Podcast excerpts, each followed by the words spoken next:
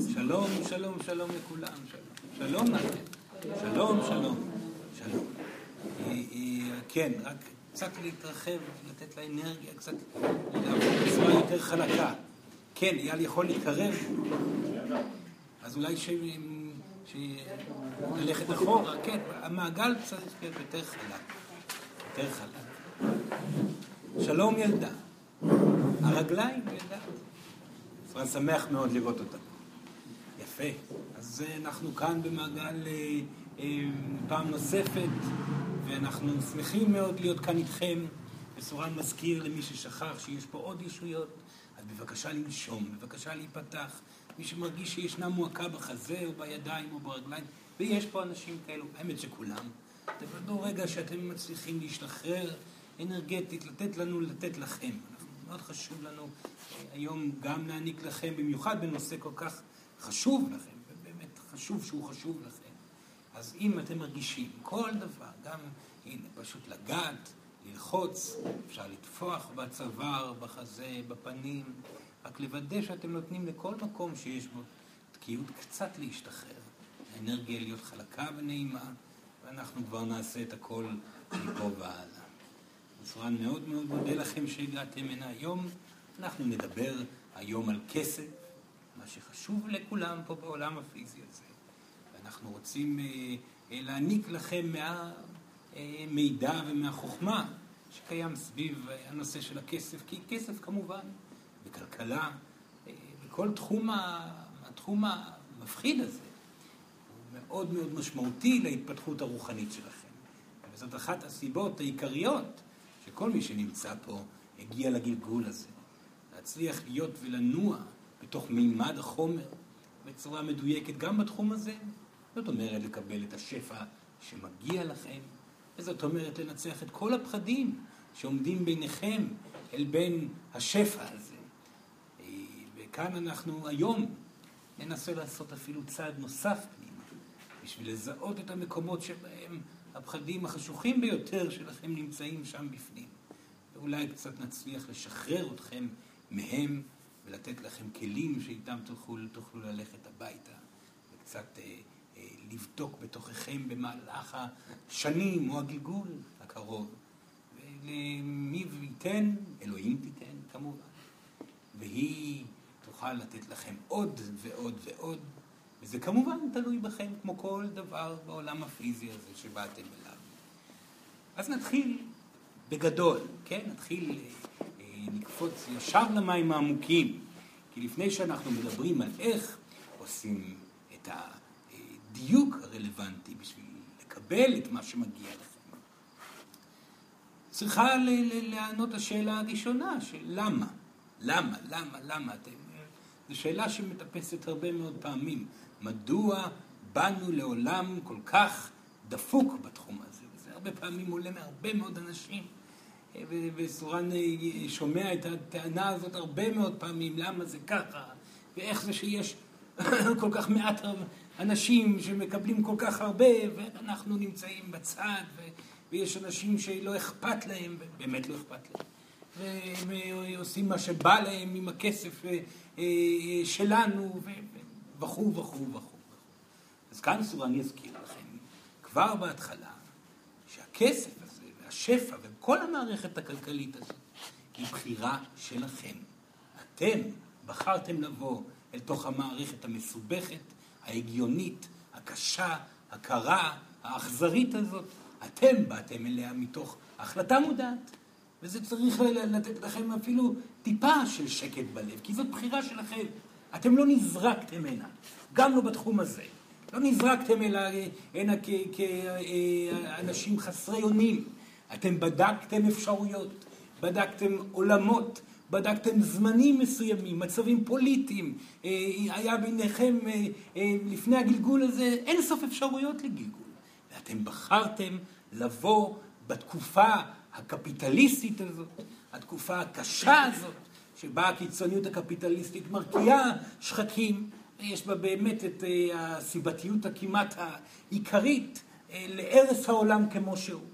ואתם נמצאים בתקופת מעבר, בתקופת מעבר מאוד משמעותית, שבה אתם כבר כאנשים מודעים ועוד מיליוני ואפילו מיליארדי אנשים בעולם כולו אה, אה, כבר אה, נמצאים ברמת מודעות מסוימת כלפי הכלכלה, כלפי שפע, שבאמת אתם יכולים בגלגול הזה, בגלגול הנוכחי, להצליח ולראות שינויים עצומים בתחום הזה, שינויים מערכתיים, שינויים כלכלי, כלכליים כאלו שישנו את רמת החיים שלכם ושל הילדים שלכם.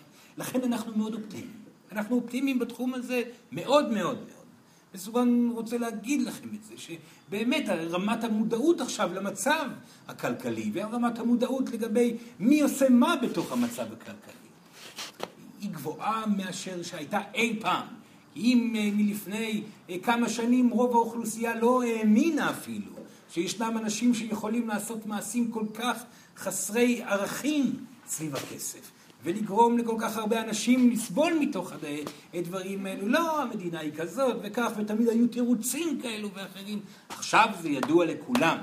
אתם מונהגים על ידי אנשים שאוהבים מאוד כסף.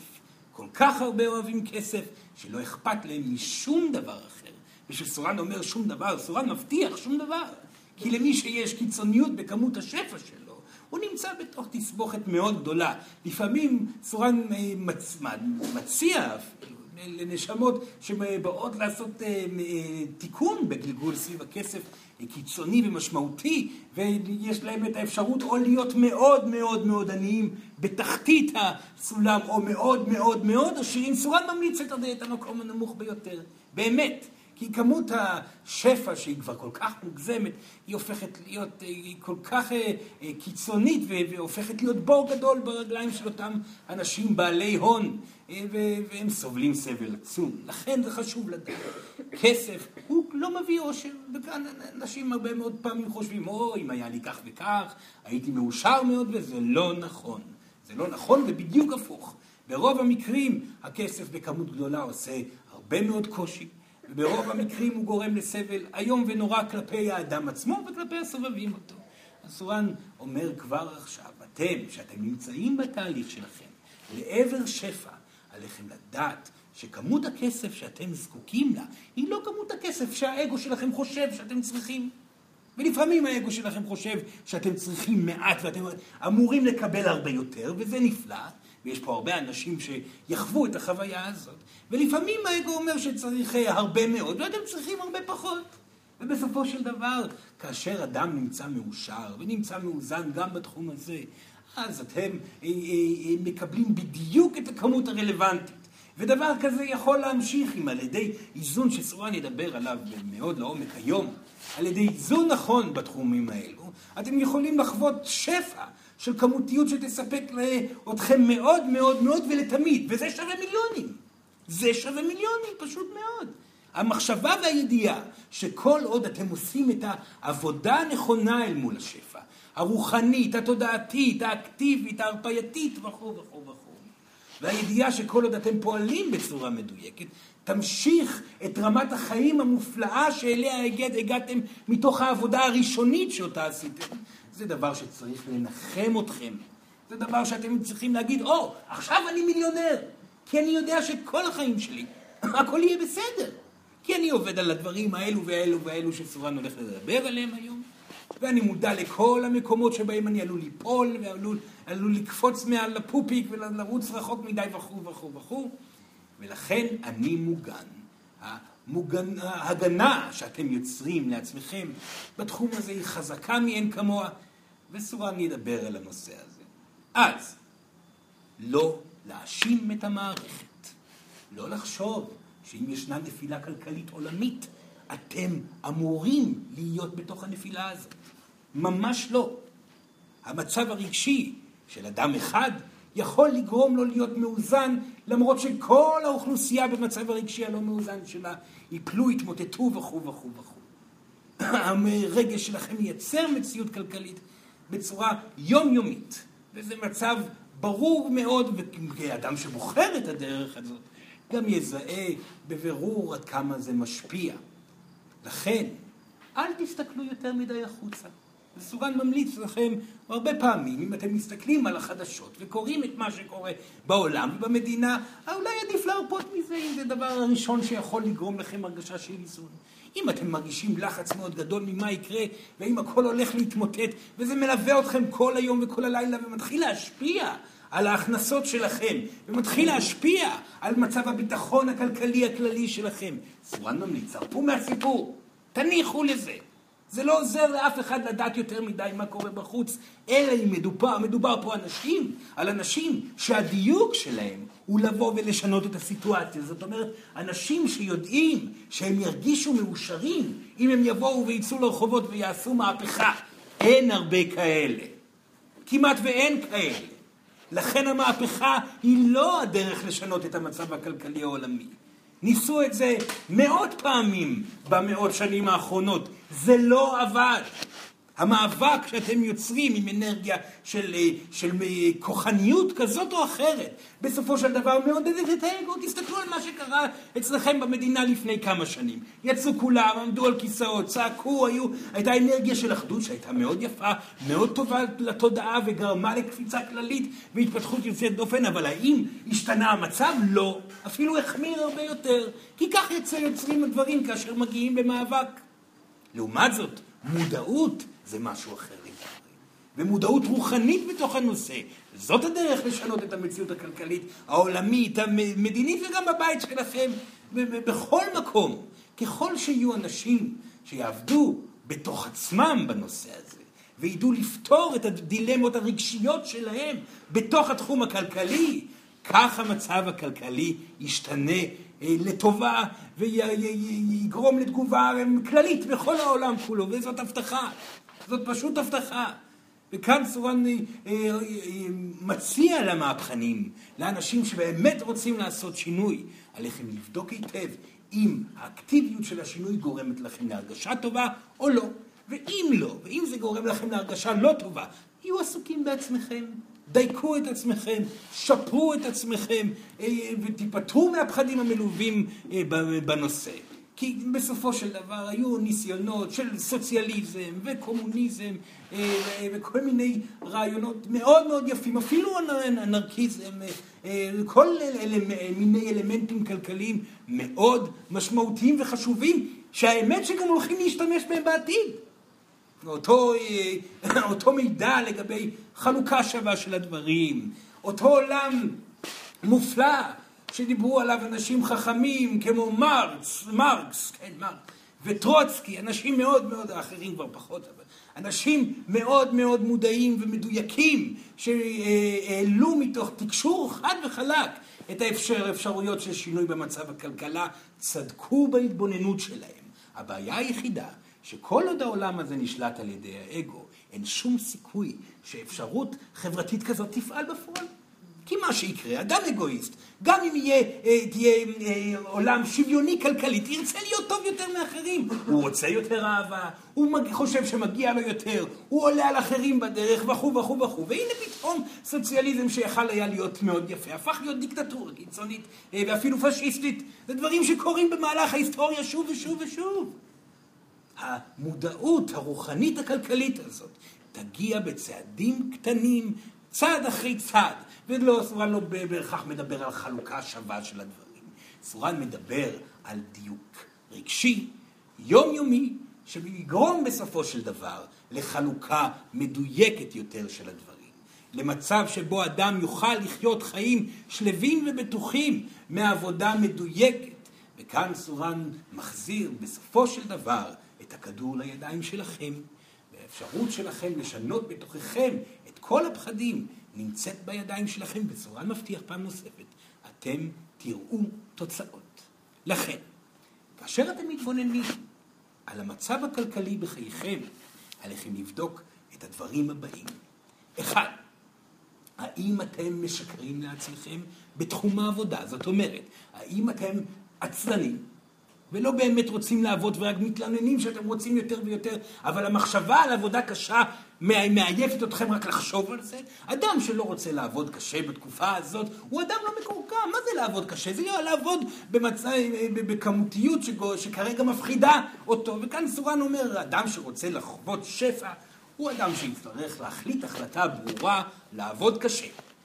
לאדם שמחליט שהוא לא עובד קשה, ולא נהנה מזה, ומתלונן במקום עבודתו, ולא רוצה להשקיע את השעות הרלוונטיות, ולא וכו' וכו' וכו', ורוצה כל הזמן לדמיין על החופשה הבאה, ורוצה להגיע הביתה ולנוח. בהתאם יהיו הדברים. אדם פשוט מאוד שלא מרגיש טוב עם עבודתו, עם ההתמסרות לעשייה אה, אה, קשה, אפשר לומר, ולא מצליח להתגבר על מה שמונע ממנו ליהנות מהעומס. הוא בסופו של דבר לא יקבל את מה שהוא צריך, גם מבחינה הגיונית וכלכלית, וגם מבחינה אנרגטית.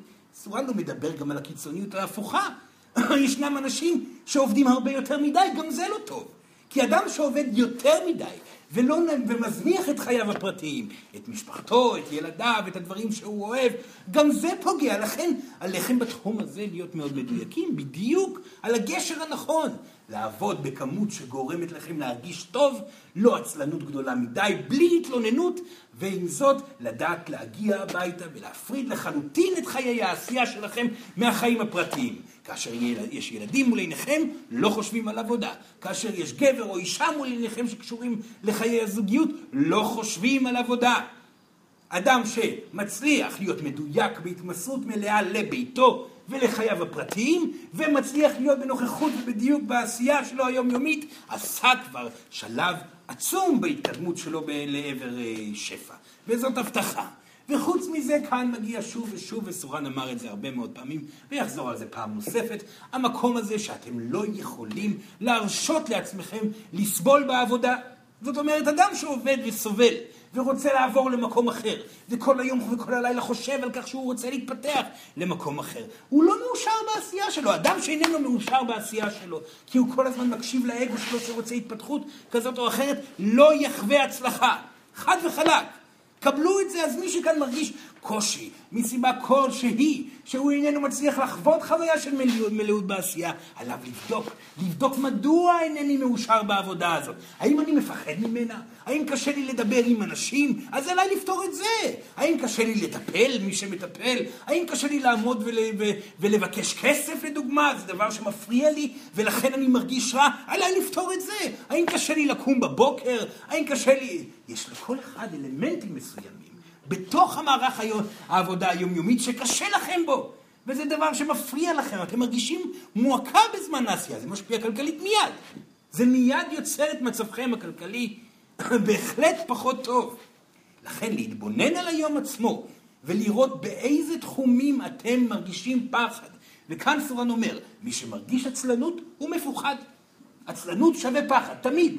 מי שמרגיש שעמום הוא מפוחד. שעמום שווה פחד.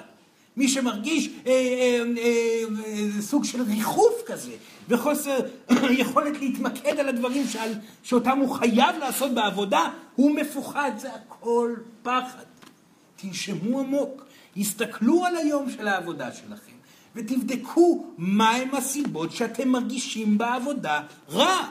מול מי אתם מפחדים? מול מה אתם אינכם שלמים? מהי הסיבה שיש מועקה בתוך היום-יום בעבודה? ולא לחכות עם זה, לפתור מיד. לפעמים זה יהיה להרפות מציפייה, לפעמים זאת תהיה החלטה לבוא ולהתמסר למשהו שעשיתם אותו, עשיתם אותו מיליארד פעמים, ולהחליט לי לראות בו את כל הטוב פעם נוספת. לפעמים זה יהיה לפתור בעיה עם אחד מהעובדים שעובדים איתכם. לפעמים זה יהיה לבוא וללמוד לדרוש כסף, לפעמים זה יהיה לקבל את העובדה שאתם דורשים יותר מדי כסף. כל אחד בעניינו שלו, וזה תלוי מאוד בכם, עליכם לעצור ולבדוק בפנים. המצב הרגשי שלכם תמיד פרוס מולכם, עליכם לבדוק, לא להתבייש, לא לפחד. אדם שמפחד לבדוק את זה, יישאר תקוע במקום ברמה כלכלית. וזאת הבטחה. בדיוק כמו שאדם שיעשה את העבודה שסורן דיבר עליה עד כה, יחווה חוויה של התקדמות. עכשיו, זה כמובן לא הכל, כי יש פה את עניין הרצון להצליח. שימו לב, הרצון האגואיסטי להצליח הוא בעייתי, תודה. הוא בהחלט יוצר בעיה, כי הוא מבקש ברוב המקרים הצלחה גבוהה מדי, חלומות שאינם קשורים למציאות. אדם שחי במציאות עצמה לא יכול לחלום בהכיס שהוא עכשיו הולך להיות סופר גדול אם הוא עדיין לא כתב אפילו ספר. לכן עליכם לוודא דבר ראשון שאתם לא רצים גבוה מדי. אה? ריצה גבוה מדי להצלחה מפזרת את האנרגיה, גורמת לכם לחוויה של מצוקה, כי אדם שמפנטז פנטזיות אף פעם לא חש שלמות, ולכן ויתור על הפנטזיה וההחלטה לבוא ולהתמסר לדבר הקיים, ברגע הקיים, שכרגע זה לכתוב את הדף הראשון בספר, אולי להמשיך לדף השני ולקבל את העובדות לגבי המצאי הדבר הזה, או אולי לכתוב שיר, מי שרוצה לכתוב שיר, או אולי לבוא ולהתחיל לעשות טיפול ראשון, או אולי לבוא ובכלל להציע את עצמכם להתקדמות בדברים קטנים, יומיומיים, הם הדרך לעבר איזון רגשי, לא חלומות בהקיץ. לכן, התבוננות על הקיים, ההחלטה לבוא ולהתבונן על מה שקורה במציאות ולפתור את מה שקורה במציאות, ולא דברים שלא קיימים בהווה, אלא קשורים לחלומות ולפנטזיות, זה עוד צעד קדימה למען איזון רגשי בנושא של העבודה, וזה מה שיוצר בסופו של דבר הצלחה. הנה, עוד דברים, מסורן זורק עכשיו את כל האלמנטים בבת אחת. מסורן מקווה שכל אחד מכם מתחיל לתפוס משהו, לעלות על משהו שמפריע לו, על איזושהי מצוקה אה, שקיימת בתוכו, ויוכל לשאול אחר כך את סורן, איך פותרים את אותה מצוקה. בשביל זה אנחנו פה, כן? אז להתחיל לאסוף תוך כדי שסורן מדבר את הדילמות, בשביל שסורן יוכל לענות. הצלחה. זה נכון שאתם צריכים לרצות להצליח. מה הכוונה? אתם כן צריכים לדעת שבהכרזה שלכם, אני רוצה להיות אדם בעל שפע, יש הרגשה נעימה. מה הכוונה? שאתם עומדים ואומרים, אני מוכן לקבל שפע מהאלוהים. אני מוכן לחוות הרגשה של אה, חוסר מחסר, חוסר מחזור, לא, לא אה, אולי אה, של, של לחוות חיים שבהם אני לא אחשוב יותר לעולם על כסף. זה אפשרי. למה לא? ת, ת, תאמרו את המשפט הזה, זה מגיע לכם. מי אמר שאתם צריכים כל החיים לחשוב על כסף? בהחלט לא נכון. אתם יכולים ומגיע לכם לחיות חיים שבהם אתם לא תחשבו לרגע אחד על כסף, והכרזה כזאת היא הכרזה מדויקת. זאת הכרזה של רצון לזכות בשפע. לכן כאשר אתם מכריזים את ההכרזה הזאת, עליכם לוודא אם הגוף שלכם אומר את זה כולו בשמחה עם הנשמה ביחד. כן, נכון, מגיע לי, אני רוצה, תודה רבה. זה נפלא שאתם אה, בודקים את עצמכם בעזרת הכרזות כאלה. לכן הכריזו את ההכרזה הזאת לפחות פעם ביום. ותבדקו האם יש תגובה רגשית נכונה או שעדיין יש קיבוץ. ואם ישנו קיבוץ, מדוע יש קיבוץ? למה אני מרגיש שלא מגיע לי? אולי זה בגלל שאני לא מספיק מדויק עם האנשים שאיתם אני עובד. אולי זה בגלל שאני מרגיש אשמה מאוד גדולה על כך וכך וכך שעשיתי אל מול חבר כזה שאני, שעובד איתי או אחר. או אולי זה בגלל שאני מבקש יותר מדי כסף. או, וזה חוזר חלילה לדברים שעליהם דיברנו קודם. זו דרך מצוינת לוודא האם האנרגיה הרגשית שלכם סביב ההצלחה היא מדויקת. ההכרזה שמגיע לכם, והעבודה היומיומית למען השיפור של חוויית ההכרזה הזאת. אז זה דבר אחד.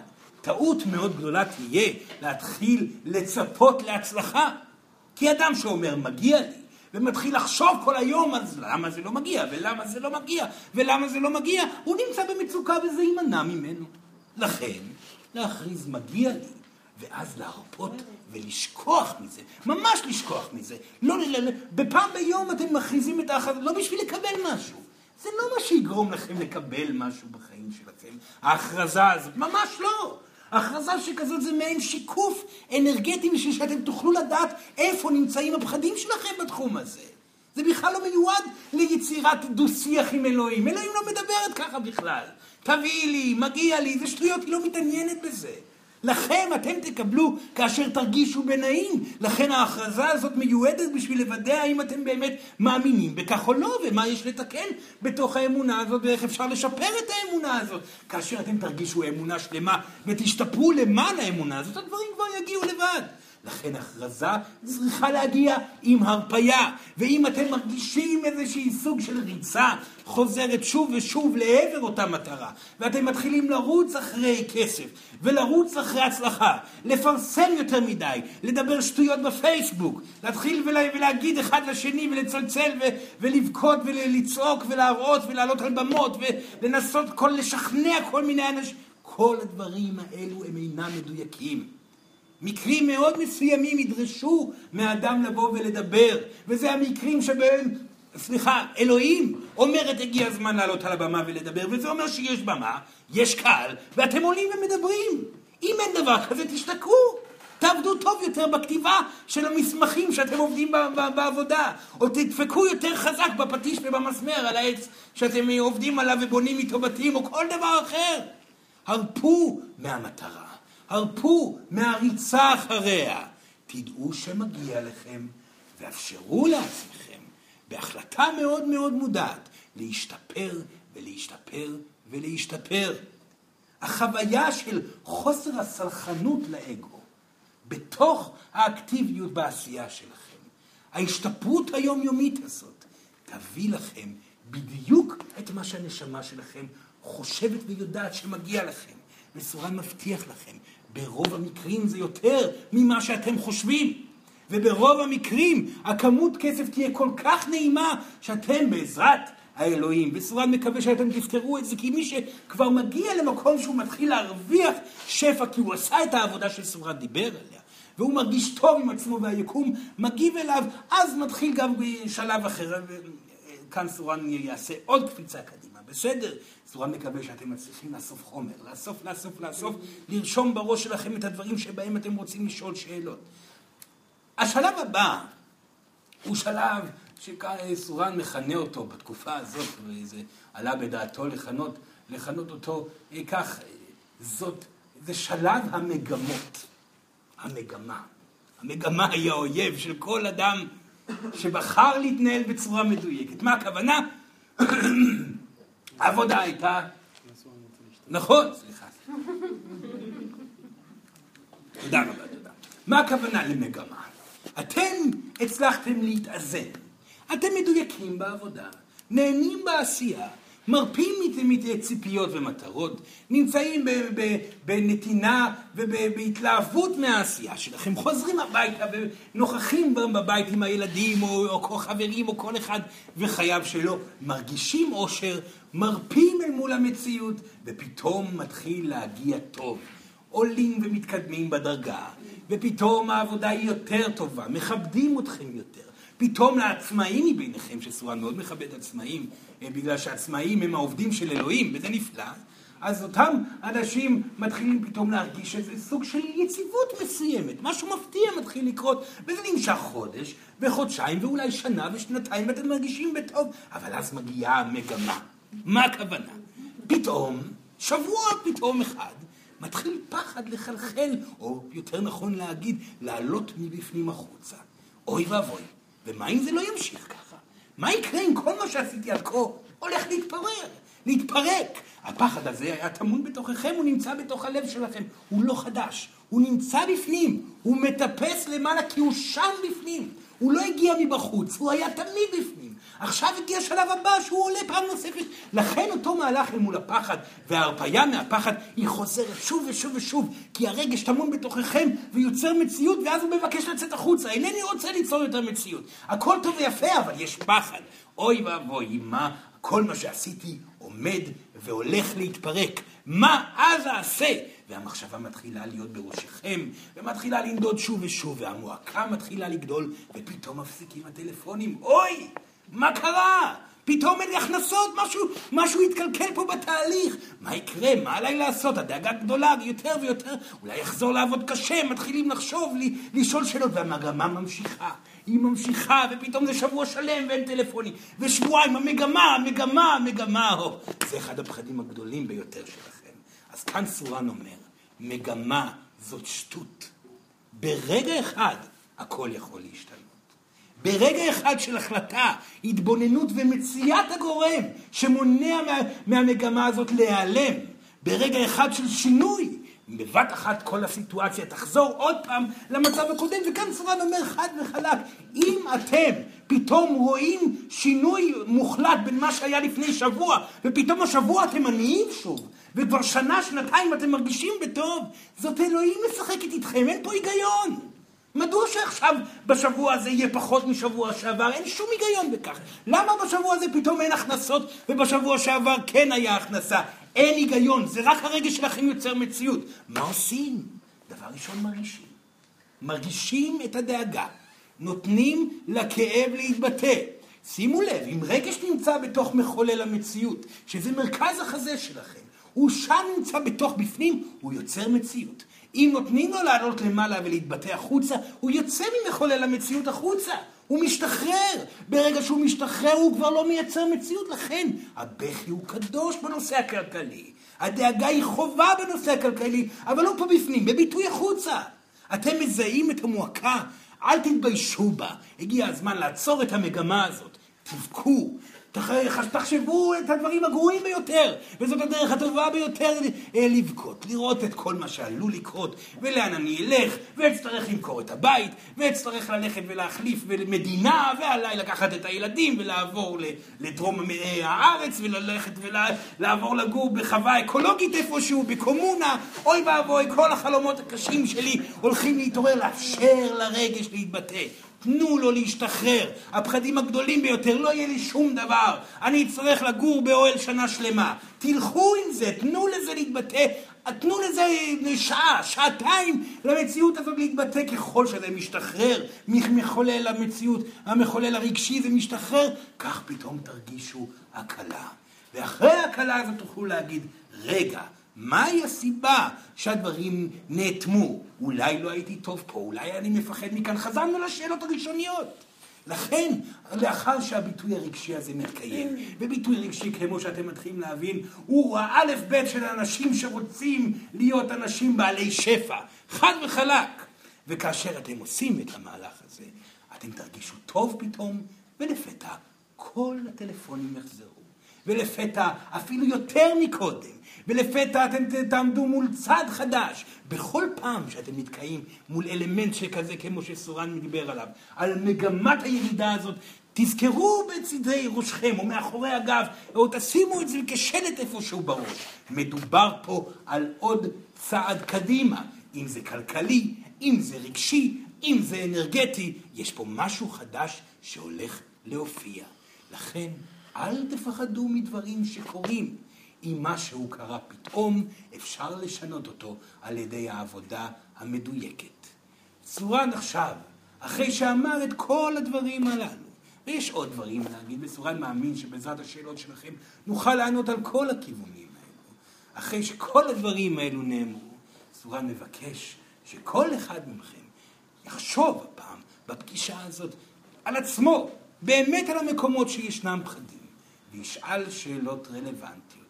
אתם יכולים לחיות בגלגול הזה ללא מחשבה יותר אף פעם על כסף, כל עוד אתם מדויקים. וכאן סורן רק רוצה לפני שמשחרר אתכם אל שלב השאלות, לספר לכם סיפור אה, שסורן כבר דיבר עליו בעבר, אבל חשוב לו להגיד את זה עוד פעם. אחד מהישויות הגדולות ביותר שקיימות בתקופתכם, חבר של סורן, כבר מחייו של סורן חייב להגיד, אה, חבר קרוב מאוד מאוד, הוא ישות שאחראית בעיקר, נקרא לזה, על מוזה של טבחים. שאפשר לומר שהוא השף הגדול ביותר בהיסטוריה הפרה-אנושית.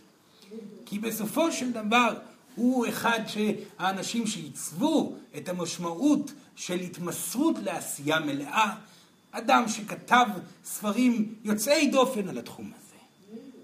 אתם לא מכירים וזה לא משנה גם. זה לא, זה לא יזכרו את שמו, והוא פשוט קיים, הוא לא כל כך מעניין אותו אם מכירים אותו או לא. רק סורן יכול להגיד דבר אחד, אותו שף גדול, הייתה לו מסעדה מאוד מוכרת בתקופתנו, היא פעלה מאות שנים גם אחרי שהוא נפטר על ידי החוקים שהוא אה, העלה בנתינה שלו סביב המסעדה הזאת. הוא, היה לו מסעדה של אה, אה, דגים ומסעדה שיש בה גם סלט. בגדול זה מה שהיה במסעדה הזאת. אתם, אתם היום מכנים את המסעדה, את הסגנון הזה יותר סגנון יפני, למרות שבתקופתנו זה כבר היה משהו מאוד מקובל, אבל היחסים שלו אל הים, היחס שלו אל הדגים, היחס שלו אל הלקוחות. מה שנפלא במסעדה שלו, שהייתה מאוד מאוד נחשקת, תורים עצומים עמדו אל, אל מול המסעדה, היו צריכים לקבוע חודשים מראש בשביל להגיע למסעדה שלו. אחד הדברים המופלאים במסעדה שלו, זה שהיו בסך הכל 16 מקומות. אף אחד לא יכול, לא יותר מ-16 היו יכולים להיכנס, כי בסופו של דבר זה רק הוא ואשתו עשו את כל האוכל. אישה נפלאה גם כן. ובסופו של דבר, מה שהיה נפלא, הלוואי ויגיע גם השף הבא שילמד מתורתו של אותו, אותה ישות נפלאה.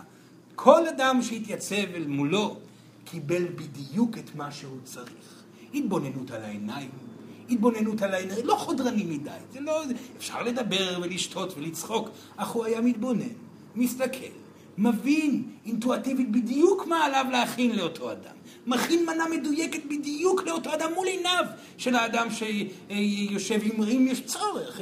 מעניק נתינה שלמה ומלאה, ללא קמצות של הרפייה, ללא... אה, אה, אה, והוא לא אפשר לעצמו אף פעם לעבוד עבודה פחות ממושלמת מבחינתו.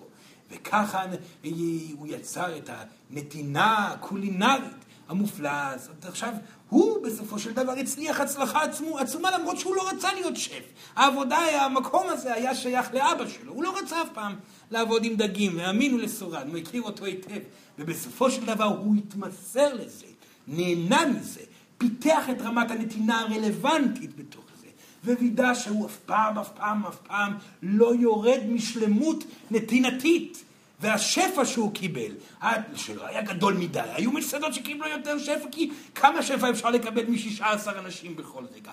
אבל השפע שהוא קיבל, הרגשת הטוב, השם שהוא קיבל בעולם כולו באותה תקופה, זה מה שגרם לו בסופו של דבר להיות הישות שהוא עכשיו. מי ייתן ואתם תחזרו להיות בנתינה כמו שאז אנחנו חווינו, באותה התמסרות שלא היה בכלל צורך כלכלי, אך גם כמובן תגובה כלכלית בהתאם. וכמה חוקים שהוא דיבר עליהם ביצירת השפע. דבר ראשון, לא להרשות לעצמכם לרדת מרמת המקצועיות הגבוהה ביותר. אדם שלא מרשה לעצמו לרדת מאותה רמה של מקצועיות, תמיד יהיה על קרקע מלאה, ובטוחה גם בנושא של הייעוד שלו. דבר שני, דיוק אל מול האנשים. לא להביע אה, אה, הבעות רגשיות לא רלוונטיות אל מול הלקוחות. מאוד משמעותי. וגם כמובן דיוק אל מול האנשים שעובדים איתכם. זה הדבר השני. והדבר השלישי, לא לוודא, וסליחה, כן לוודא, או לוודא שאתם לא עובדים בצורה רגשית. העבודה חייבת להיות משנית לחיים הפרטיים. אדם שמתחיל להתרגש מהעבודה ולהחליט החלטות שזה יותר חשוב לו מה הוא אמר ומה הוא אמר, העובד הזה, החבר שלו וכו' וכו' וכו', הוא איננו מדויק. עבודה מקצועית בלבד, בשעות הרלוונטיות, ושלום, סוגרים את החנות וחוזרים הביתה, כי שם יש אישה, או גבר, תלוי במי מדובר, וילדים, או כלב, או גינה, או כל דבר אחר, שבלי ספק הרבה יותר חשוב מהעבודה ומהייעוד עצמו. מצוין. שאלות. זה הזמן לשאול, לא לפחד לשאול. מאוד משמעותי לנו, אם אנחנו רוצים לשנות את המצב הכלכלי העולמי, את המערכות הקפיטליסטיות הקיצוניות האלו, חשוב לנו שאתם תשתנו בתוככם. כן. בבקשה, שאל. מיטל. כן, מיטל. יש לי הרבה שאלות, אבל נתחיל משתיים.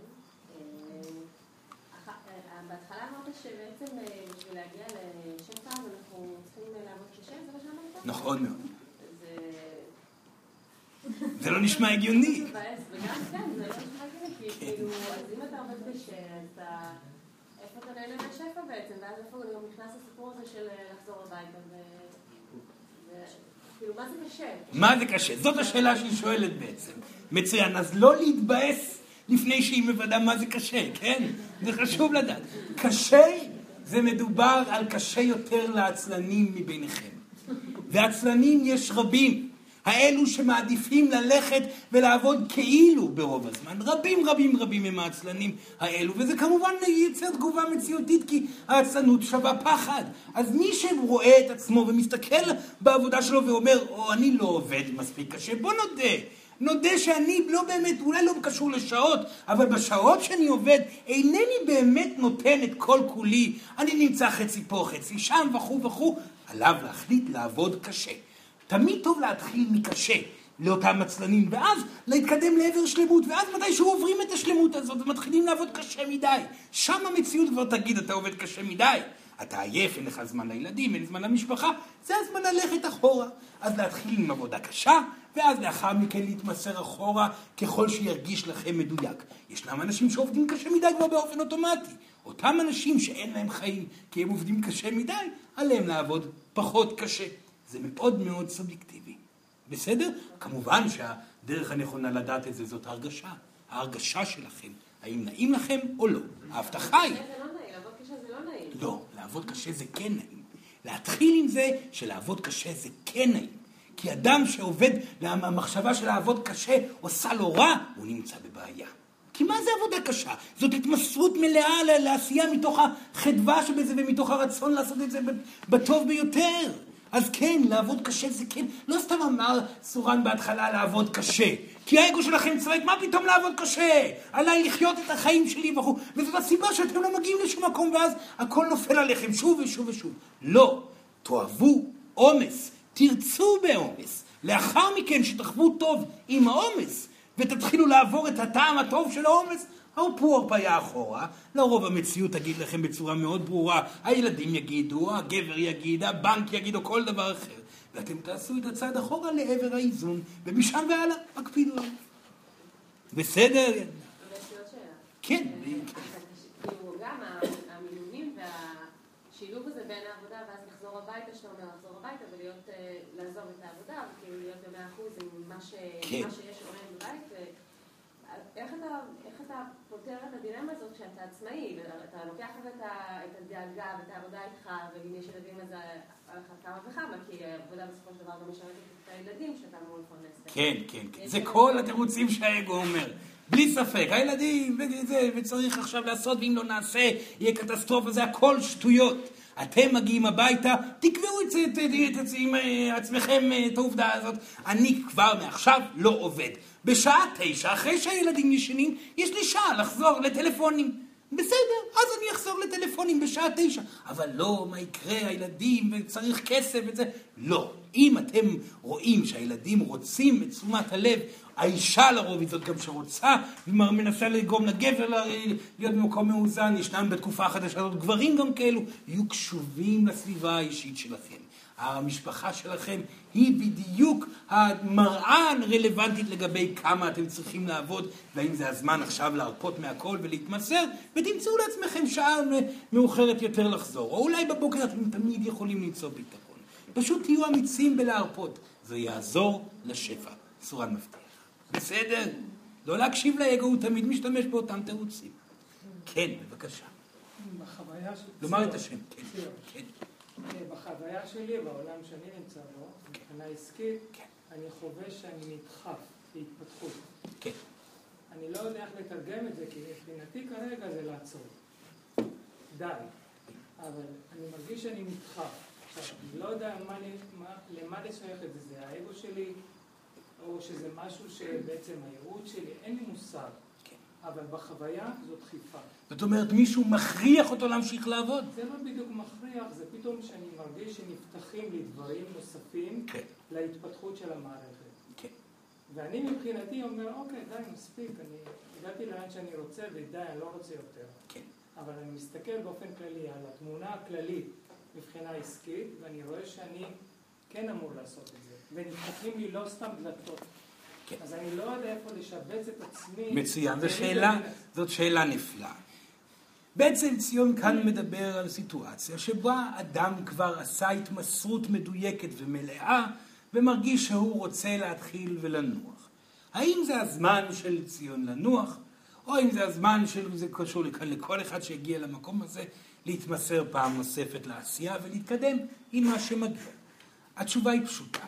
המציאות, זאת אומרת אלוהים, אלוהים זאת המציאות, היא זאת שקובעת את העובדות בתחום הזה. זאת אומרת, האם הוא יכול להרפות מהעבודה? האם יש אדם שהוא יודע במאה אחוזים שלוקח את תפקידו? אם אין, שישכח מזה. הדבר השני, האם הוא חייב לעשות מהלך עכשיו כי זה גורם לו להרגיש רלוונטי והדלת נפתחת והוא זה שצריך להניע את הדברים? או האם יש מישהו אחר? אם אין, זה הוא צריך לעשות את זה. זאת אומרת, ציון, היקר והאהוב, יש לו עוד כמה שנות עבודה קשות. בסדר? כן, כן, כן, בבקשה, לומר את השם. סליחה, רגע, סורן רוצה לשמוע. כן. אתה הגדרת קודם, אחרי שאדם חוזר מהעבודה, אחרי שהוא מסיים אותה, כן. אז הוא חוזר אל המשפחה או החברים.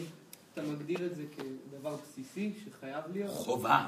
זה אחד מהחוקים הראשונים שנכתבו באומנות. המשפחה, לא החזרה, לא הסיום של העבודה, המשפחה כאילו. הוא שואל האם חובה שתהיה משפחה. כן, בן כמה? 14. 14. זו שאלה נפלאה. פשוט מרטיט ומרגש לשמוע שאלות כאלו מהדור המפותח שגדל ביניכם. זה יוצא דופן. אז דבר ראשון, תודה. ודבר שני, התשובה היא כן. כן וכן וכן. אם יש דבר אחד חשוב יותר, או שני דברים חשובים יותר, מהייעוד שלכם, זאת אהבה, זוגיות. כי זה כנראה הדבר שהכי יפתח אתכם בגלגול בעולם הפיזי, והדבר השני, ילדים. בהחלט כן. בסדר? מצוין. שאלה נפלאה, תודה רבה. כן, בבקשה. יש לי עבודה נפלאה. כן. מבחינת אה, תנאים, מבחינת תגמול, מבחינת אה, סביבת עבודה. אבל אני לא מוצאת בה שום אושר, שום שמחה, שום חדווה ושום עניין. כן. אני בלבטים עצומים. כי מצד אחד, אה, לקום וללכת מדבר כזה זה לעזוב אה, תרנגולת שמצילה ביצי זהב. כן. בגלל שתנאים טובים, תגמול טוב וכן הלאה וכן הלאה. מצד שני, אני לא מוצא את עצמי שם, לא מצליחה להניע את עצמי, לתת את. מה שצריך, כמו שציינת קודם. כן. השאלה היא בעצם, איפה, מה הדבר הנכון לעשות? איפה מצוין, מה עושים? מה עושים? מה איפה עושים? פה בעצם האגו? כן. הרצון שלי לעבוד במשהו שיותר מעניין, מאתגר ומפתח אותי, זה משהו מאוד אגואיסטי, אני רוצה שיהיה לי מעניין. מצד שני, אני אולי צריכה פשוט להישאר במקום היותר נכון, היותר בטוח, היותר מתגמל, מבחינת הסתכלות לעתיד. כן. בסדר. מה שחשוב לזכור זה שאלוהים היא זאת שפותחת דלתות, היא זאת שמעבירה אתכם עבודות, היא זאת שתיתן את, הד... את הצד הבא בכל מקרה. לפעמים אתם, אתם בטוחים שאתם אלו שנוהגים במכונית, זה אף פעם לא נכון. בסדר? קבלו את העובדה הזאת. אלוהים אחראית על הכל. היא יודעת מתי לעבוד במקום ההוא, מתי עוברים מהמקום הקיים, היא יודעת הכל. וסורן מבטיח את זה. וככל שאתם תחליטו החלטה ללכת ולהיות בידיים שלה, כך בהתאם אה, אה, תהיה תגובה של התפתחות. רוב המקרים, התקיעות שלכם במקומות עבודה לא מגיעה בגלל אה, אה, שאתם אה, מפחדים מהתקדמות, אלא ברוב המקרים התקיעות במקום העבודה זה בגלל שאתם לא מאמינים שאלוהים היא זאת שאחראית לגבי מה לעשות ומתי לעשות. ואדם שמפחד להאמין ומפחד להרפות מהשליטה אה, בדרך שלו, אז בסופו של דבר מוצא את עצמו תקוע עד שהוא לומד להרפות. ולפעמים ההרפאיה תהיה לעזוב את העבודה לחלוטין, ולפעמים וברוב המקרים המשמעות העיקרית של להתמסר לדעה ולהחלטה של אלוהים, וכאן זה הבסיס של הרוחניות, זה להתמסר למה שקיים. אלוהים היא מה שקיים. העבודה שלכם היא אלוהים. היא בבוקר אומרת, אתם עובדים בזה. אם דלת תיפתח למקום אחר, היא תגיד לכם, דלת נפתחה, תעברו הלאה. אם אין דלת שנפתחה למקום אחר, ואתם רואים שאתם תקועים באותה עבודה, ואתם רואים שאתם לא נהנים בה, ולא רוצים להיות בה, כנראה אלוהים מבקשת מכם ללמוד את אומנות ההנאה, ההתמסרות ומציאת האור במקום שכבר מזמן חשבתם שהוא חשוך. ובהרבה בחינות אין התפתחות רוחנית חשובה מזה.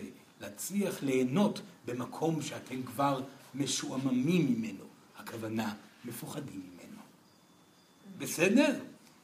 להתמסר לקיים, ליהנות מהקיים.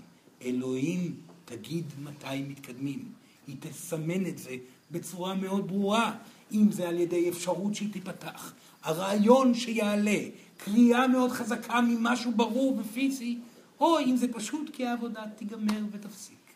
תאמינו באלוהים, היא יודעת מה לעשות. אז אם אתם נמצאים איפשהו, זוגיות, עבודה, אתם לא נהנים בה, הגיע הזמן להתמסר עד הסוף, לפתור את הדילמה שמונעת מכם הנאה, ושם כבר הדתות ייפתחו לבד. בסדר? בהצלחה, בהצלחה. כן, בבקשה. ירון, כן. לקחתי את התרגיל שנתת, לבדיקה איפה נחסם השפע. והדבר הראשון שקפץ לי לראש, אני עוד לא, ככה בדקתי אותו עד הסוף לעומק, זה כבר הדהד בעבר, אז אני מרשה לעצמי כן להתקדם עם הרעיון הזה, זה ששפע, אה, מניעת שפע, יושב על מקום של פחד מ... מהגדלת האגואיזם, מהצבירה העצמית, מאי הסתכלות על האחר, מהפיכה להיות בן אדם אה, מגעיל. כן. אה, שם זה, לדעתי שם זה תקוע. שם הוא מרגיש אצלו שזה תקוע. אצלי, אצלי. נפלא, כן. כן. אז אני רציתי לשאול, אה, כמה מדויקת ההרגשה הזאת במקרה הזה, ואיך מתגברים על זה? דבר ראשון, היא איננה מדויקת. למה היא איננה מדויקת? בגלל שאין לו מספיק שפע להגיד שיש לו עוד צעד אחד והוא יהפוך להיות מגעיל. בצד הבא הוא יהיה די נחמד, נכון? האמת שאם הוא יעשה עוד ארבעה צעדים קדימה, הוא יהיה איש מאוד טוב. נכון? הוא לא יהיה מגעיל עם עוד ארבעה צעדים קדימה. כנראה שהפחד לא מאפשר לראות צעדים. אז שלא ידבר על הפחד, שיחשוב על עצמו. אם הוא רואה את עצמו כאדם שעשה ארבעה צעדים קדימה מבחינת שפע, הוא יהיה מגעיל? הוא יהיה אגואיסט גדול? כן או לא? אני רואה תמונה, אני רואה שתי תמונות. כן. אני יכול לראות תסריט אחד כזה, תסריט אחד אחר. השאלה, אם הבחירה באמת בידיי, או שהתסריט הרע יכול לקחת שליטה. כמובן שהוא לוקח שליטה. כי אם הוא חושב שאם הוא יגדל ויהיה יותר טוב, אז הוא יהיה איש רע, עליו לוודא שזה לא יהיה נכון. אז כשלא ידאג, הצעד הבא לא יהפוך אותו להיות איש רע, פשוט יהיה לו את מה שהוא צריך, נכון? איך מוודאים את הדבר? איך מוודאים את זה? שאני לקבל. לא, שאני לא אהיה האיש הרע? פשוט בתור צעד ראשון, שלא יעבור את הסכום של 70 אלף שקלים בחודש. טוב? בתור צעד ראשון, צורן מבקש ממנו שלא יעבור, שלא יסכים לקבל יותר מ-70 אלף שקלים בחודש. מקובל עליו? מצוין. שם הוא יהיה בסדר. אחרי 70, שיגיע ל-70 אלף שקלים, שידבר עם סורן אז ונבדוק מה יקרה אם יקבל 100 אלף שקלים בחודש. טוב? סורן מבטיח. כל, עכשיו יש ילד חדש שמגיע, בעזרת האלוהים, נכון? צריך, ילדה שזה מגיע, סליחה, צריך עכשיו שיהיה עוד, וצריך עוד. אז בוא נקבל עוד, למה לא? מגיע לי, אני טוב במה שאני עושה.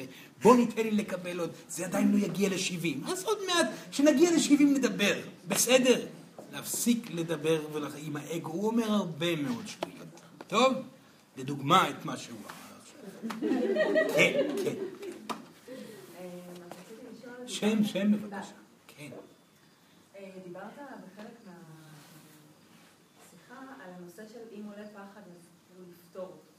זה לא לגמרי ברור לי המקום מה לעשות איתו? כאילו, מה זה אומר לפתור אותו? זה דבר ראשון.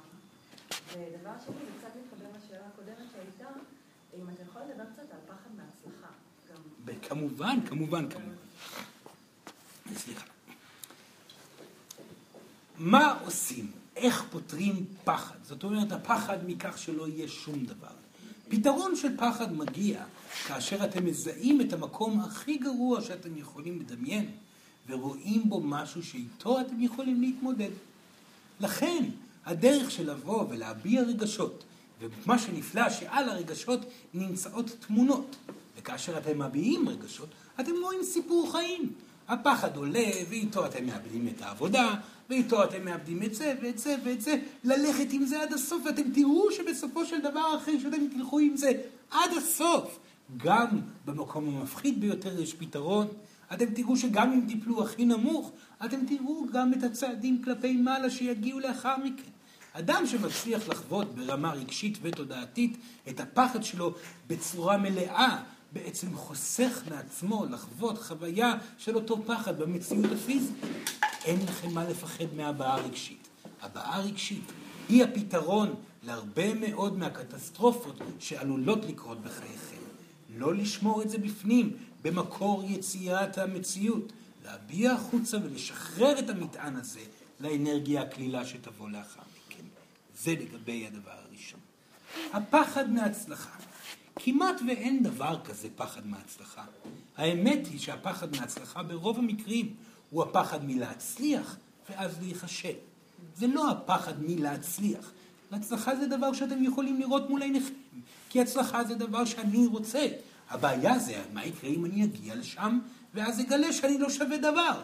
וזה פחד שיותר אתם תצטרכו להתמודד בכל מקרה, ולכן אדם שמצליח, עליו כל יום להגיד תודה, זאת מתנה שאני מצליח, ויש סיכוי גדול שכל זה ייעלם, ואני אתמודד עם זה. ואז הפחד מההצלחה, או יותר נכון הפחד הסמוי מהכישלון, גם כן יטופל בדרך. עכשיו, מעבר לזה, יש את הפחד האמיתי מההצלחה. זה המקום שרוב האנשים כבר לא, עדיין לא נמצאים שם, בצורה מאחל לכולם פה אה, להגיע לזה. המקום שבו אתם מסתכלים על חייכם, על העשייה שלכם, על הזוגיות, על המשפחתיות, על הבית שלכם, ואומרים, טוב לי בחיים. כל כך טוב לי בחיים. אני עובד קשה, אני לא מפחד מזה, אני מסור לעבודה, אני מדויק בכל רגע שקיים, חוזר הביתה ואוהב את אשתי, או את הגבר שלי, עושה את כל מה שנדרש, אני מאושר, אני יכול להיות כך לנצח נצחים. מקום כזה, זה כבר מקום שסורן מאחל לכולם להיות בו. זה כבר התחיל, בוא נאמר, עמוק בתוך הסולם השישי, עמוק בתוך חוויית העושר בגלגול הפיזי, ושם מגיע הפחד מהצלחה. כי באותו רגע יעלה קול קטן, שלרוב יגיע מאיתנו הישויות, שיגיד, חביבי, יש פה עוד לאן להתקדם, אבל אינני רוצה להתקדם. כל כך טוב לי בחיים, אני יכול להמשיך ככה לנצח נצחים. ושם עולה הפחד הגדול מהצלחה. כי למה לסכן את כל מה שיש לי עכשיו באיזושהי אמונה שישות אמרה לי שצריך להתקדם? רוב האנשים לא הגיעו לזה פה עכשיו, וסורן חשוב לו לומר את זה. רק כשזה יגיע יום אחד, תזכרו. וכאן סורן מבטיח לכל האנשים שזה ייגע בהם בהמשך. כאשר אנחנו אומרים, יש לאן להתקדם, אנחנו מתכוונים שיש עושר גדול יותר להגיע אליו. וזה אומר שגם אם תאבדו את כל מה שעשיתם עד עכשיו ותתחילו משהו אחר, בהכרח תהיו אפילו יותר מאושרים מהגן עדן שאתם חווים היום. תזכרו את המשפטים האלו. בבקשה, כאשר יגיע הזמן, זה יהיה פשוט. כן. כן, בבקשה, ילדה. אני? עוד, כן, כן, כן. אוקיי, אמ, קוראים לי יעל, כן. ואני תלמידת תיכון בשנה האחרונה. כן. אמ, אני עובדת הרבה,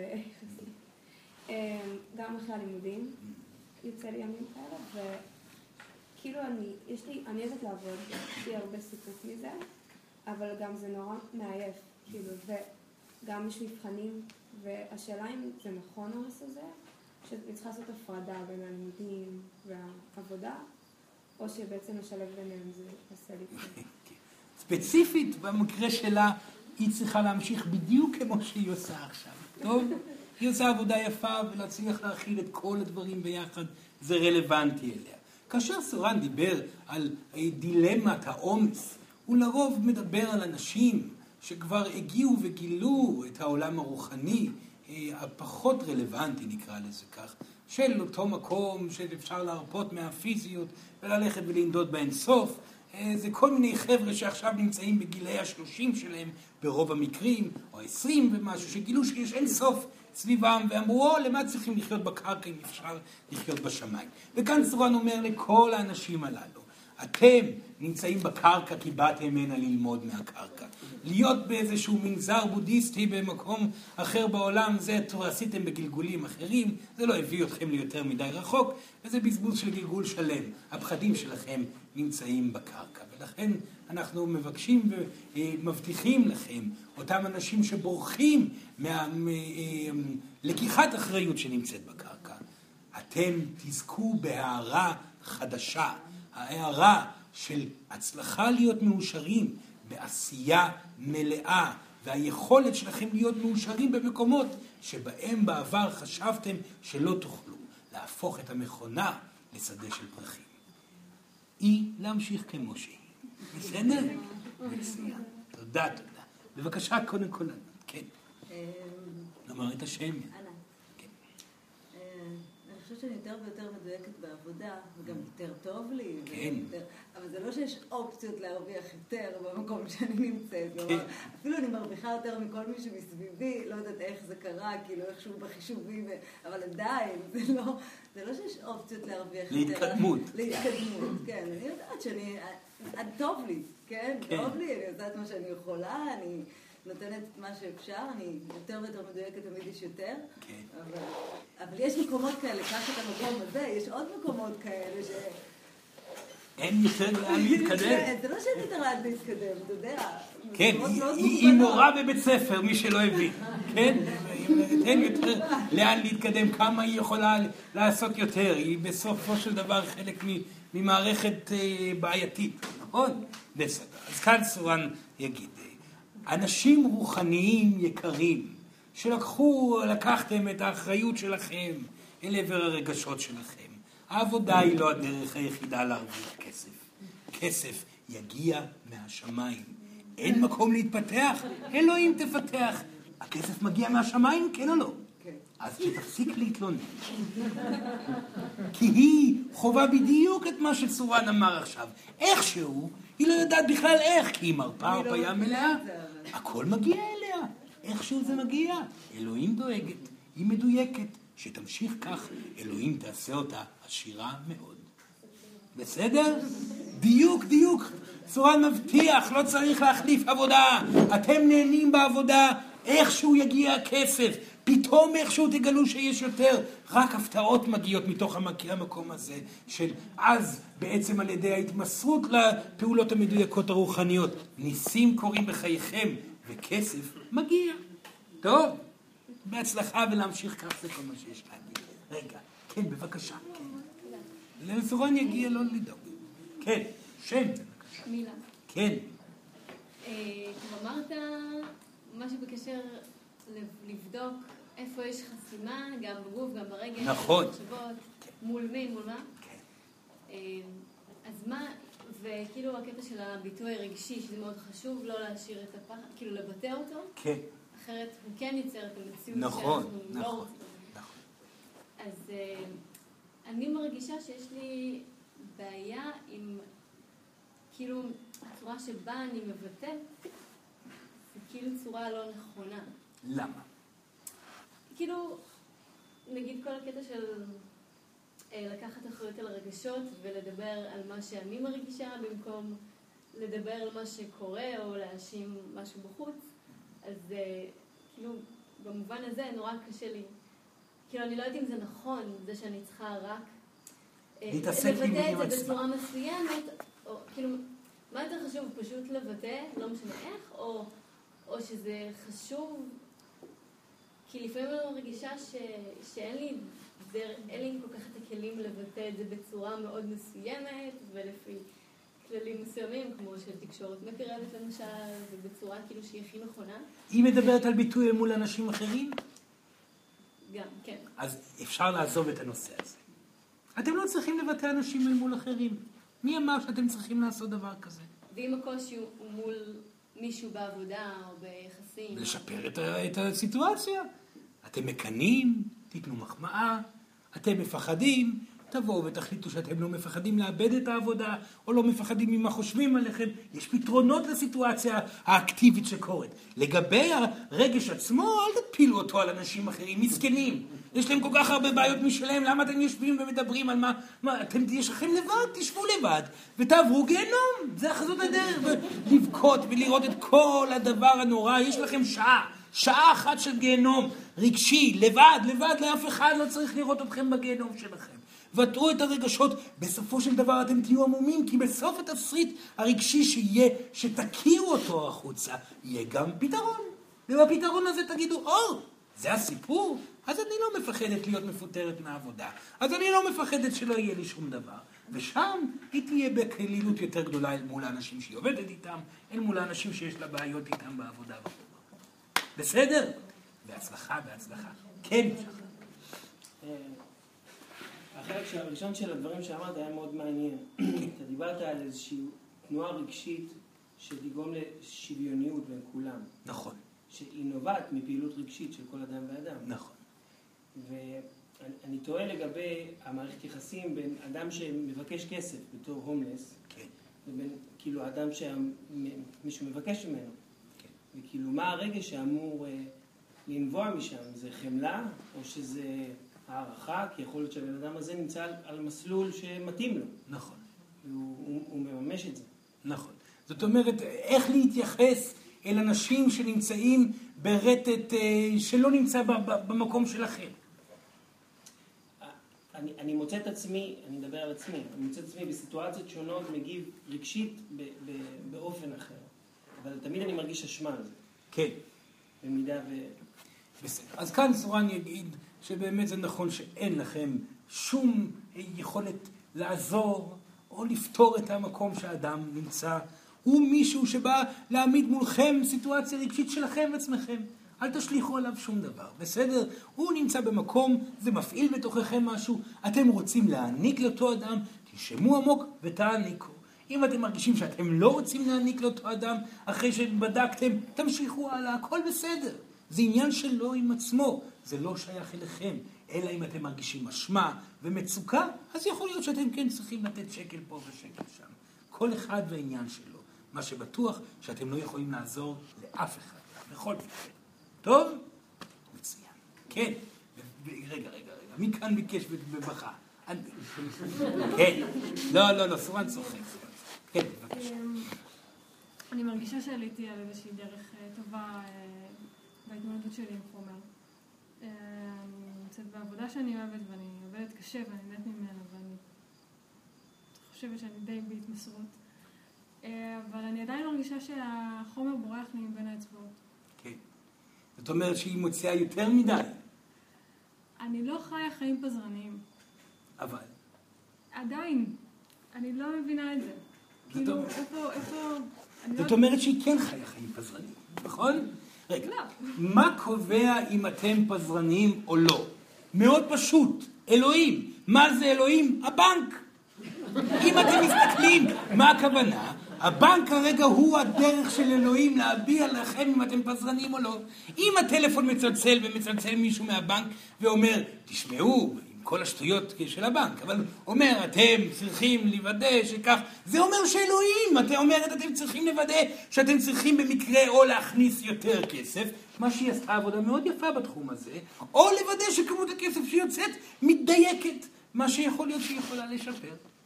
אז אתם פזרנים. אם המציאות אומרת שאתם פזרנים, אתם פזרנים. אם אתם מרגיש, מרגישים לא טוב עם כך שיש מחסור, אל תשאלו את אלוהים איך זה קורה שיש מחסור. אתם מוצאים כסף. משהו קורה ויוצא מכם כסף. אבל זה גם איזשהו אולי אה, מהמקום של האגו, של הפחד, מול ההצלחה, מול הכישלון. לא, לא, לא, לא, לא. לא. אתם לא מרגישים בטוב כשיש לכם מינוס בבנק.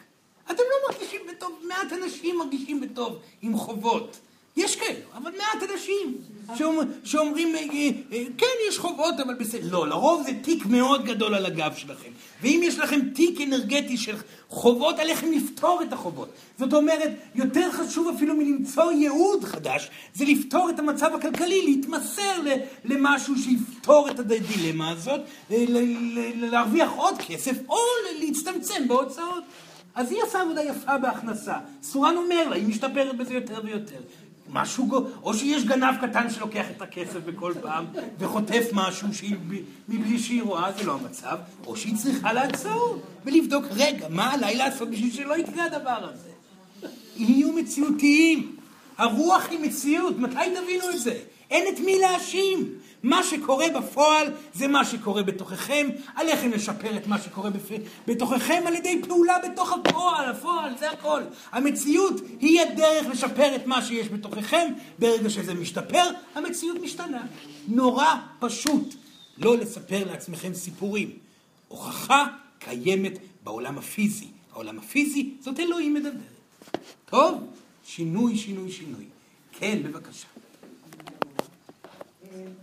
על השף היפני, הוא לא היה יפני. הוא היה בגובה של שתי מטר ועשרים, הראש שלו היה מוערך מאוד, עיניים לבנות, לא יפני. בן אדם לפני הבני אדם, כמו סורן. אבל המקצועיות, השלמות שהוא דרש מעצמו בכל פעם, מאוד מאוד דיבר אליי. כן. וככה אני הרבה שנים קיימתי את העבודה שלי, ואני פיטרתי את עצמי. כן. היא נגמרה לי, כאילו, מיציתי. כן. ו... ואני במצב של חיפוש, כאילו, אחרי הדבר הבא, אבל לא חיפוש היסטרי, כי דברים באים, וככל שאני שומעת את צורן יותר ונוהגת לפיו ועובדת על עצמי, אני יותר נינוחה ומגיעות מתנות. כן. אבל יש לי הרגשה שיש לאלוהים איזה חוש הומור, כן. והיא משחקת איתי קצת. כן. כלומר, למשל, קיבלתי באמת מתנה מהיקום סכום כסף גדול, אה, וכמה אה, שבועות אחרי זה מישהו השתמש בכרטיס אשראי שלי בארץ אחרת, בדיוק בסכום הזה, וכאילו... אה, לקח. גנב את זה, אבל סידרתי את זה, זה בוטל. אבל אמרתי לעצמי, היו שם איזה 12 שעות של גיהנום. כן. אמרתי לעצמי, מה, איך זה שזה בדיוק הסכום הזה? ומאז אה, מגיעות אליי עבודות אחרות שאני מאוד אוהבת, מאוד נהנית מהן, ואני עובדת קשה, וכמו שסורן אמר, הכי כיף זה לא לחשוב על כסף בכלל. נכון. כאילו כל הזמן להרגיש, זהו, כיף לי. נכון. אני, אני לא צריכה להתעסק עם זה כי הכל ישנו. כן. ואז עוד איזה בדיחה כזאת על חשבוני, פתאום איזה קלקול באיזה משהו של סכום כסף גדול שמערער לי את האמון ביקום ובזה שמגיע לי ובזה שאני מתנהגת נכון ומדויק ומנסה, כמו שיש בבודהיזם אמירה פרנסה נכונה. כן. לעשות את מה שאתה טוב בו ולעשות אותו הכי טוב שאתה יכול. אז אני שואלת, מה בכל זאת אה, מחולל המציאות עושה, כביכול אני, כן. שכל פעם מאתגר, מאתגר את עצמי, או אני לא מבינה מה זה. מאוד פשוט. אם המציאות מעורערת כל פעם בהקשר לאמונה שלה, היא עדיין לא מאמינה. היא מדויקת בעבודתה, מתמסרת במקצועיות מלאה, נותנת לעצמה את הזמן הנכון לה, נהנית בעשייה, רואה שפע מגיע, פתאום הוא בורח, היא עדיין לא מאמינה באלוהים. מאוד פשוט. ואלוהים אומרת לה, לא תאמיני לי? לא תאמיני בי? אני אתן ואקח, ואתן ואקח, עד שתביני שאין פה שום דבר הגיוני, זו רק אני אומרת, שלום, אני כאן. ברור ילדה. להרפות באמת, להתמסר לעשייה, לדעת שהכל יהיה בסדר, ולהרפות מהפחד. היא כבר נמצאת במקום שהיא יכולה להרפות באמת. אלוהים דואגת לה. טוב? מצוין. כן. שתי שאלות אחרונות כבר. רגע, כן, כן, בבקשה. השאלה שלי קצת דומה לשאלה שלה. לומר את השם. כן. קרה משהו בתהליך שלי, ואני עשיתי דרך מאוד ארוכה, והזמתי הרבה תחומים בחיים שלי, ובאמת אני חווה הרבה אושר, והפחדים הרבה קטנו משמעותי. כן. ועדיין יש מינוס בבנק כל הזמן. אני פותרת את הבעיה הזאת, ושוב זה קורה, ואני פותרת את זה, וזה שוב קורה. ופשוט השאלה שלי, איפה אני עדיין לא מדויקת, אם זו התשובה כמו שלה, או שזה משהו אחר. זה תלוי מאוד עד כמה המינוס בבנק מפריע לה. הוא מפריע רגשית. מפריע לה רגשית. כן. בסדר. בסופו של דבר היא יכולה כן לצאת משם על ידי התמסרות לעשייה שבה היא נמצאת. זה בסורן אומר באופן כללי. אבל יכול להיות שכדאי שהיא תיקח לתשומת ליבה הפרטית, שיש סיכוי שאולי יום אחד היא תחזור לעבודתה הקודמת. ההתנגשות שלה אל מול הדבר הזה שאותו היא עשתה בעבר, המצוקה אל מול המציאות שאותו היא חוותה פעם, מאיימת עליה ומהווה צל מעל חייה עדיין. זה ברור מה שסורן אמר. מה, לא לפחד מזה? שאני לא לפחד, אפילו לרצות בזה. אפילו לרצות בזה. בסדר? זה הפתרון. לא רק לא לפחד, אלא לראות את האופציה הגרועה ביותר, שאפשר לחשוב כמה היא גרועה, היא ממש לא גרועה, אבל האופציה הגרועה ביותר ולהגיד בסדר גמור, אני אהיה נפלא עם זה. אז אני מגיעה לזה כל פעם שהדאגה מתחילה עם המינוס, ואני אומרת, טוב, אז מקסימום אני אחזור לעשות את מה שעשיתי פעם. כן. אבל זה עדיין שם. זה אומר שהיא נוגעת בזה, אבל עדיין לא עד הסוף. יש לה עוד תהליך בדיוק בנושא הזה, עוד כמה צעדים קדימה. טוב? ולזכור מה שסורד אמר בהתחלה, אין שום סיבה שהיא לא תצליח לעשות את זה עם העבודה הקיימת כרגע. טוב? מצוין. בבקשה, כן. כן. אני רוצה לשאול שאלה אה, בנוגע למקום של. אבל זה משהו שהעלו לתשומת ליבי על החיים האישיים שלי, שכאילו אני אה, מתמסרת למקום מסוים ומנסה כמה שאני יכולה אה, להיות בנתינה שם, לא נופלת לייאוש שם, שאני נופלת לייאוש, אבל לפני זה, אה, ולא ולא לא מקבלת את הפירות של העשייה. זאת אומרת, לא, גם בכל מיני, כמו גלגולים שלי כאן, של כל מיני דברים. עשיות, כן. אז עדיין, זה- אף פעם לא מגיע לשם, ואז אני מוצאת את עצמי מחדש, ושם בהתנסות, ובדרך, ושוב פעם, לדבר הבא. כן. או גם לא לדבר הבא, בינתיים זה המון שנים אותו דבר, וגם שם יש המון המון נתינה והמון המון המון התנסות, אבל... אז כנראה היא לא מרגישה שבאמת מגיע לה פירות. עדיין היא לא מרגישה כך. לא מבחינת היכולת שלה לעבוד, אלא אולי ההרגשה שמגיע לה מתנות באופן כללי. זה שמגיע לה בכלל, באופן כללי, לקבל משהו גדול, כמו פירות כאלו, ושפע ושלווה בכלכלה וכו' וכו', ולא רק בתחום הכלכלה. עליה לבדוק באמת אם יש לה התנגדות לגבי זה שהיא יכולה לראות את עצמה חיה עם מתנות. בסדר? זה עניין מאוד סובייקטיבי שלה. ואיך? איך? לשאול את השאלה. להכריז הכרזה, מגיע לי הפירות, מגיע לי השפע, מגיע לי הזוגיות. ולבדוק האם הגוף אומר כך באמת, או שהוא אומר לא, זאת לא האמת, לא מגיע לי. בגלל שאחת ושתיים ושלוש וארבע וחמש. ואז לעבור על כל הרשימה ולתקן, ולתקן, ולתקן, ולתקן. עד שתקום בבוקר ותגיד מגיע לי, וכל הגוף ירקוד עם עם המשפט הזה. בסדר? בהצלחה יקרה. כן, כן, בבקשה. כן. אני מתקשה להיות בנוכחות מלאה כשאני יוצאת מהעבודה. כן. וכל מה שאני עושה אחרי שאני יוצאת מהעבודה. ואני צריכה עזרה. בסדר גמור. הרבה פעמים אתם נמצאים עם דאגות מהעבודה, ויוצאים מהעבודה ועדיין אה, חשים שאתם חייבים לשלוט על משהו שגם כך אין לכם שליטה עליו. ככל שתקבלו שהדאגה והלחץ זה לא דבר רלוונטי בחייכם, ואפשר לעבוד אפילו הרבה יותר טוב ואיכותי ללא דאגה ולחץ, כך תוכלו אתם להתמסר לקיים לאחר העבודה.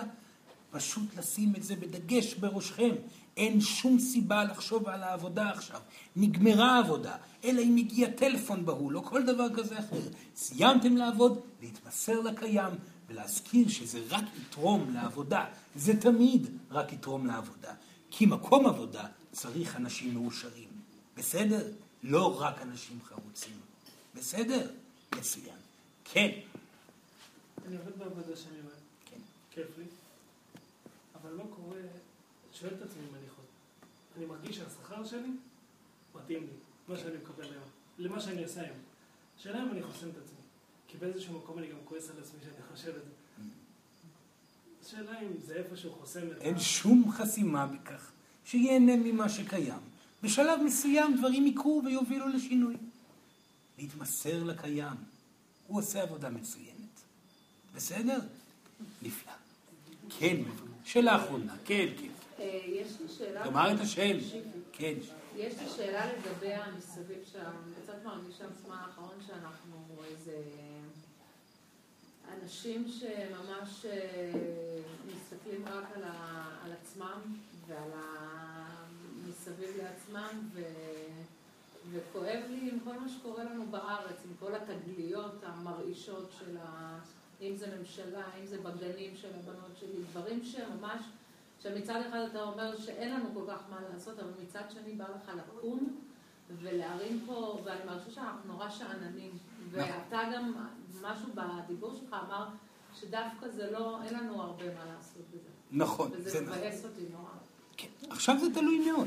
ישנם אנשים שרוצים להוביל מהלכים. זאת אומרת שבהובלת מהלכים הם מרגישים בטוב. ישנם כאלו, הם יובילו מהפכות.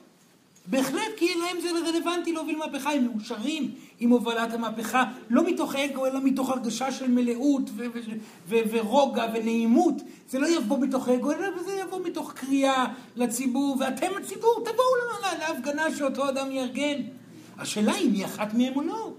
האם עכשיו היא רוצה לארגן הפגנה, כי זה מרגיש לה נעים, או שעכשיו היא כועסת ותארגן הפגנה, ואחרי שהכעס יעבור, שזה יהיה באמצע הארגון של ההפגנה, היא תעזוב את זה כבר.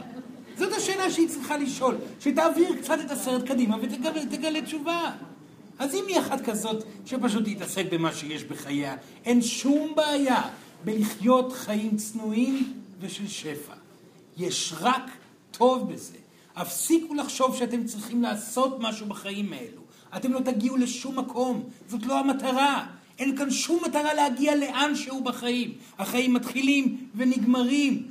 חיי צניעות ושפע זה דבר נפלא, נעים וטוב לב. בסדר?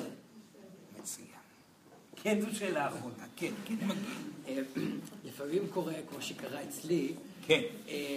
אה, שדווקא האינטנסיביות של העבודה עולה והם, אה, אה, ויש, ו- ויש יותר פעילות וכל מה שמתקשר לזה, אבל ההכנסה יורדת. כן.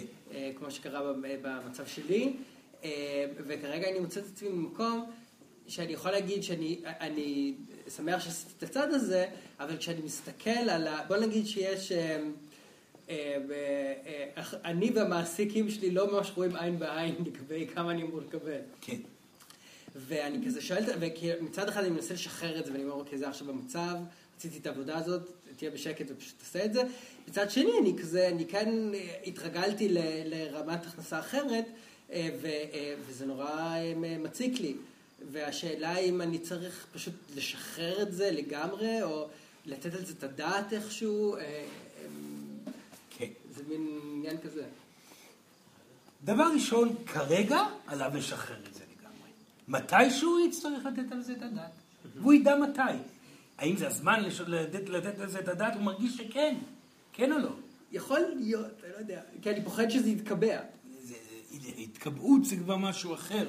אם הוא ייתן את הדעת על משהו, אז זה לא יתקבע, זה לא משנה אם זה ייקח שנה או שנתיים או כל... הוא ייתן את הדעת על זה מתישהו, שום דבר לא קשה, זה לא, לא, לא, שום דבר לא יגרום לקיבעון, בסדר? העניין הוא שכמה זמן הוא עובד במקום החדש? החדש, הם, כמה חודשים. זה הזמן כבר לעשות צעד בקשר לזה. כן, בגלל שהסידור שלי שם היה זמני מלכתחילה. כן, אז עכשיו, עכשיו זה הזמן לבוא ולדבר על כמה. יכול להיות שזה, כן. אז אם עכשיו יש שינוי, והוא מתחיל להתמסר למקום עכשיו בצורה אחרת, שיפתח את הדברים. אם הוא לא יקבל, אז הוא יחליט מה לעשות. בסדר? ואולי כדאי כבר, אם הוא אדם של מהפכות, והוא כן אדם של מהפכות, במקרה הזה, אם מדובר פה על אדם שהמהפכה תגרום לו להרגשה של דיוק, אז שיעשה מהפכה עם ארבעה עובדים, זה כבר התחלה. בסדר? מדברים על ארגון, ארגון, ארגון. בואו נתרגן אנחנו. אז קדימה, למה רק לצחוק? אפשר באמת לעשות דבר כזה. מהפכנים שיתחילו בבית להפוך. טוב, מצוין. צורה נבקש בבקשה להתיישב זקוף במקום. להתיישב זקוף. טוב. לעצום עיניים בבקשה, וביחד עם סורן, שלוש שאיפות עמוקות. שאיפה ראשונה, נשיפה. שאיפה שנייה, נשיפה. שאיפה שלישית, נשיפה. כמו שהבנתם, בתחום השפע, עליכם לעמוד על גשר דק מאוד, או צר מאוד, סורה לא זוכרת את המשפט הזה. אבל בכל מקרה, ההתבוננות שלכם על עצמכם צריכה להיות יומיומית, בכל יום לבדוק את עצמכם, להשתפר במקומות שיש צורך לשיפור, לפתוח את הידיים לשפע יותר גדול אם יש צורך בזה, להסתפק במה שקיים אם יש צורך בזה, להרפות מפנטזיות אם יש צורך בזה, או לחלום חלומות אם יש צורך בזה, לבחור בחירה אקטיבית אם יש צורך בזה, או פשוט להחליט להתמסר לקיים וליהנות אם יש צורך בזה. כל אחד ועניינו שלו. לכם יש את מפת הרגשות בתוככם. תבדקו היטב היכן אתם נמצאים ומה אתם צריכים לעשות על מנת לשפר את הרגשתכם. מצבכם הכלכלי יהיה בהתאם, ואם תעשו עבודה מפה והלאה בהתמסרות מלאה לרגש, צורן מבטיח, אתם תקבלו כל מה שמגיע לכם, ואולי אפילו תצליחו לחיות עשרות שנים בגלגול אחד, ללא רגע אחד של מחשבה על האם יש לכם כסף או לא, אלא סך הכל ליהנות מהיציבות שאלוהים תעניק לכם. תודה רבה.